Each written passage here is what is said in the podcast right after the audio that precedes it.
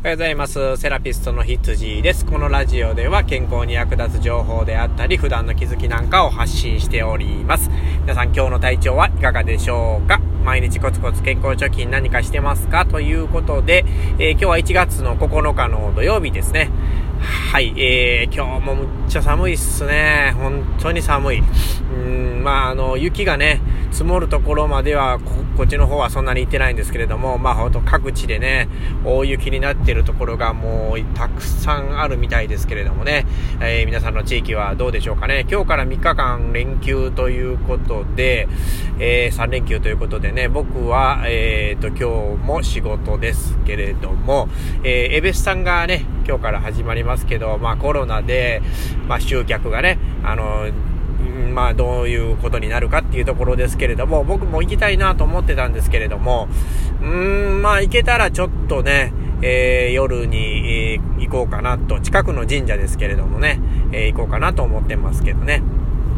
はい。で、えっ、ー、と、こんだけね、えっ、ー、と、急に寒くなってくるとですね、あの、懸念されるのが、やっぱり寝違いとかぎっくり腰になるんですね。まあ、この話はね、あの、しょっちゅうしてるんですけれども、えー、この前、あの、ヤフーニュースを見てると、あの、元モーニング娘。の辻ちゃんがですね、あの、なんか首が痛くなりすぎ、寝違いでね、だから子供の寝かしつけで首が動かなくなって、あの、もう痛みが全身に波及して、えー、ブロック注射を打ちに行ったと。っていう、あの、記事が出てました。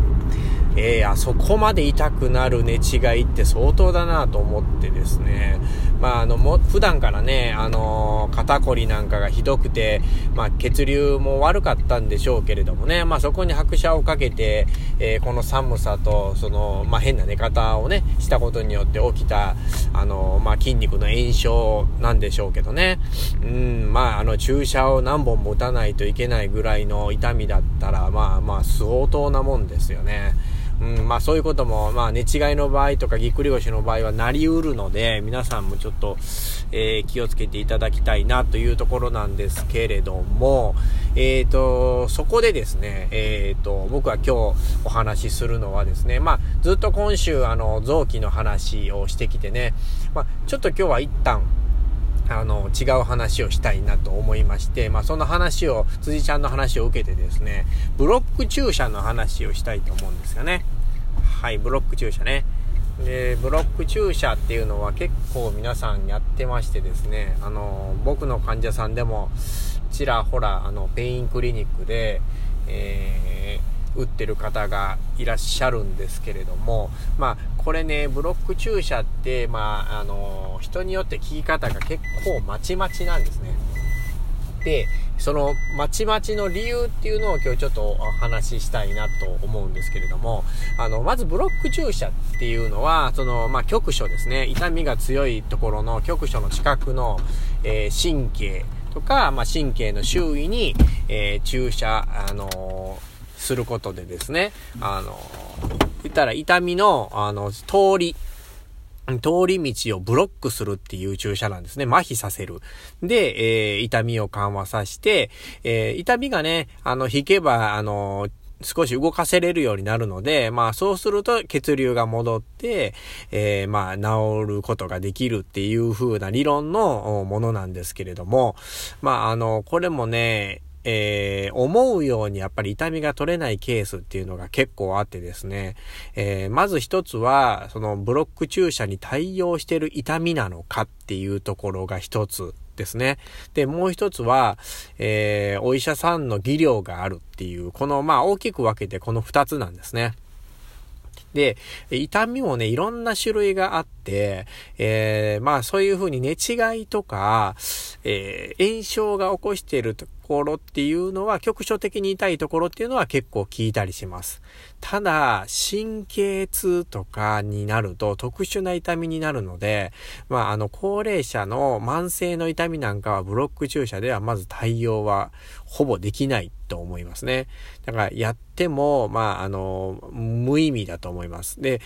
打っても、あのー、その打った箇所が皮膚とか筋肉とかが結構防御反応みたいなので硬くなっちゃうので、逆にマイナスになることも多いですよね。